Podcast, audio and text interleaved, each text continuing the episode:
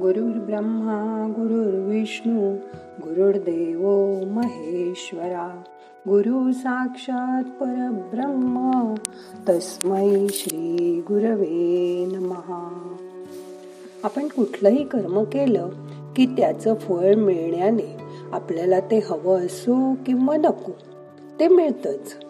मग आपण चांगलं कर्म करण्याचं स्वतःला रोज प्रयत्न करावं पण आपल्याला जेव्हा फळ मिळतं अर्थात चांगलं तेव्हा आपण विचार करतो का की हे कोणत्या चांगल्या कर्मामुळे मला मिळालं? कारण आपण नेहमी असं म्हणतो की मी नेहमी चांगलीच वागते मी कधी कोणाचं काही वाईट चिंतत नाही. आपण नेहमी पुण्य केल्याने मेलेल्या आपण नेहमी पुण्य केल्याने मेल्यावर आपण स्वर्गात आणि पाप केल्यावर आपण नरकात जातो असं आपण वाचलंय. पण या या चालू जन्मात तुम्हाला का नाही स्वर्ग निर्माण करता येणार? त्यासाठी मरणानंतरचा वायदा कशाला हवा? हो की नाही? मग या जीवनात स्वर्ग म्हणजे राहायला चांगलं घर भरपूर पैसा सगळे नातलग श्रीमंत व आनंदात असणे सुदृढ प्रकृती तीन चार गाड्या नोकर चाकर घरात दारात सुबत्ता. कोणीही घरात आजारी दुःखी नाही. म्हणजेच आपण स्वर्गात आहोत असं वाटणं. या उलट गरिबी राहायला फुटकी तुटकी झोपडी नवरा दारुडा मुलं नेहमी आजारी. चिरचिरी आई वडील आजारी अपंग शेजारी पाजारी सतत भांडणं. रोजच्या दोन वेळच्या जेवणाची सुद्धा भ्रांत असते. म्हणजे नरक. मग आत्ताच तुमचं आयुष्य कसं आहे? बघा. स्वर्गासारखं का नरकासारखं? मग जेव्हा आपण पुण्य करू तेव्हा स्वर्गात राहता येईल.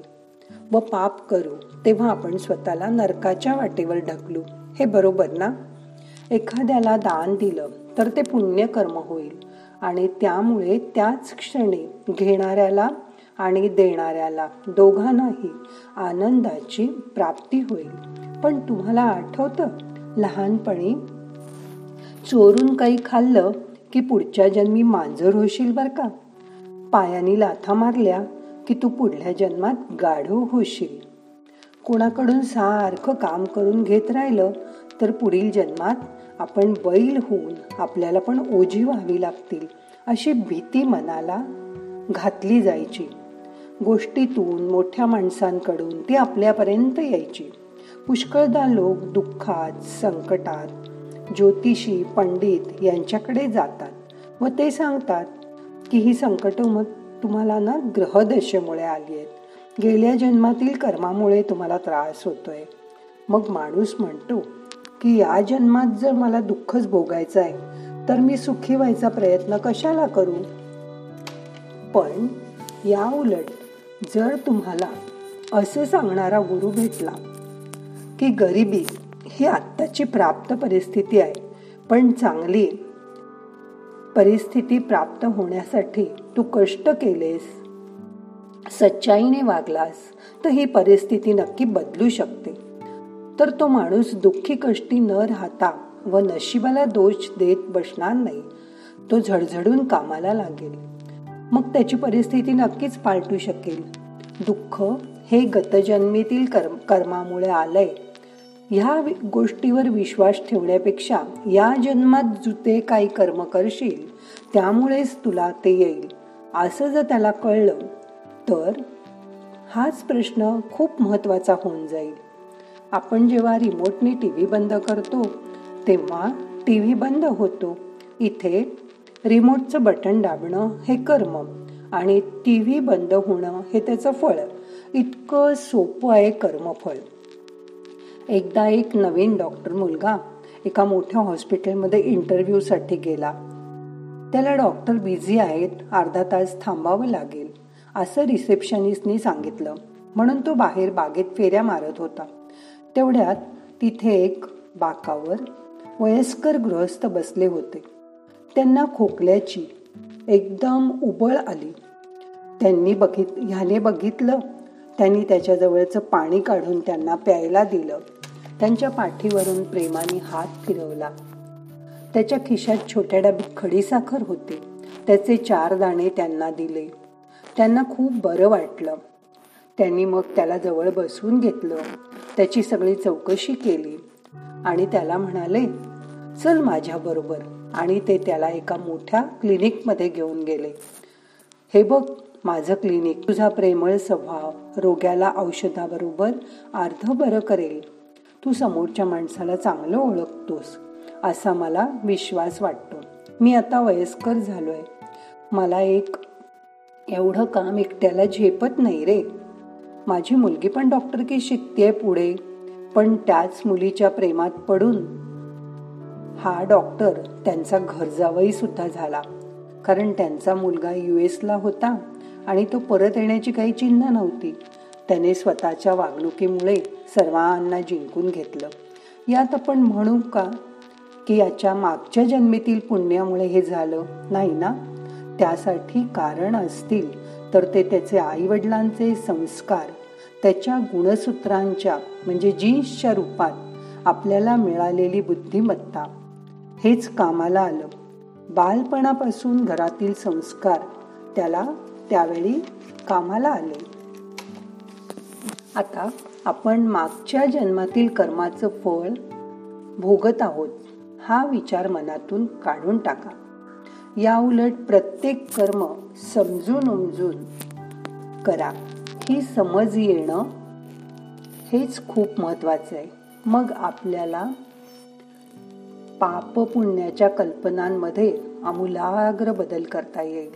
व हाच आत्मसाक्षात्कार आहे. आपलं सगळं आयुष्य बदलून टाकेल. याबाबत मी डॉक्टर अभिजित व डॉक्टर मनीषा सोनावणे यांचं एक उदाहरण देऊ इच्छिते. त्यांना एका अत्यंत हताश आणि नैराश्य परिस्थिती आलेली असताना एक भिक्षेकरी आजोबा भेटले. त्यांनी केलेल्या मदतीमुळे व दिलेल्या चांगल्या उपदेशामुळे त्यांचं आयुष्य बदलून गेलं. ते अजूनही मंदिराबाहेर बसलेल्या आजारी रोगी भिक्षेकरांची सेवा करतात. त्यांना औषध पाणी देऊन नवजीवन देऊन भीक मागण्यापासून परावृत्त करतात. यात त्यांना लोकांची कस कधीही सुरुवातीला टिंगलटवाळी पण ऐकावी लागली असेल उपहास वाटला असेल तोही वाट्याला आला असेल. पण डॉक्टर सारखे स्वतःचा दवा घालून दवाखाना घालून त्या दोघांनीही आरामात न राहता त्यांचीही खूप चांगली लाखो रुपये पगार देणारी नोकरी सोडून त्यांनी गोरगरिबांची सेवा करून समाजापुढे आदर्श घालून दिला. कारण त्यांच्या मनाला झालेल्या ह्या आत्मसाक्षात्कारामुळेच ते हे करू शकले. त्यांचा आतला आवाज त्यांनी ऐकला. त्या कामात त्यांची पत्नी मनीषा हिचीही त्यांना साथ मिळाली. आता त्यांना खूप अवॉर्ड मिळाली आहेत. त्यांचा आता सरकार दरबारीही सत्कार झालाय. पण एवढं पुण्याचं काम त्यांच्या हातून देव करवून घेतो आहे हीच भावना त्यांच्या मनात आहे. त्यासाठी ना कुठला अहंकार ना गर्व अशी माणसं कर्म करून मोकळी होतात. कर्मफलाची वाट बघत बसत नाहीत. कारण गीतेतल्या कर्मण्ये वा अधिकार असते मा फलेशु कदाचन ह्यावर त्यांचा विश्वास आहे. डॉक्टर मनीषाताई स्वतःचे योगाचे वर्ग चालवतात. तसंच त्यांचं सोहम ट्रस्टमधूनही समाजकार्य चालू आहे. ते दोघं स्वतःला डॉक्टर फॉर बेगर्स असं म्हणून ओळख करून देतात. यातच त्यांचं मोठेपण दडलेलं आहे. हे दोघंही लाखो पगार लाखोच्या घरात असलेल्या पगाराची नोकरी सोडून हे कार्य कशासाठी करत असतील बरं? असा विचार केल्यावर आपली पुण्य पापाची कल्पना एकदम बदलून जाते. जे आपल्या स्वतःला करावंसं वाटतं ते करणं हेच आयुष्यात खूप मोठं कर्म आहे. आणि मग ते कर्म आपल्याला चांगलंच फळ देतं आणि याच जन्मात आपल्याला स्वर्ग सुख मिळतं. असं नाही का तुम्हाला वाटत? मग आजच्या ध्यानामध्ये आपण आपल्याला काय मिळालंय याच्यात न पडता आता ह्या पुढील आयुष्यात आपण जे पुण्य करू शकू किंवा चांगलं काम करू शकू ते करायचा ध्यास घेऊया. उद्या आता ह्या ध्यासाबद्दल बघू. आज करूया ध्यान. हाताची ध्यान मुद्रा करा. मन शांत करा. डोळे अलगद मिटा. हात मांडीवर ठेवा. मान पाठ खांदे सैल करा. मोठा श्वास घ्या. सोडून द्या. मन शांत करा. रिलॅक्स. रिलॅक्स. रिलॅक्स. आता आजपासून ह्या पुढे तुम्ही काय पुण्यकर्म करू शकता? त्याचा विचार करा. मन शांत करा. आता दहा मिनिटं शांत बसा. नाहम करता हरिक करता हरिक करता हि केवलम. ओम शांती शांती शांती.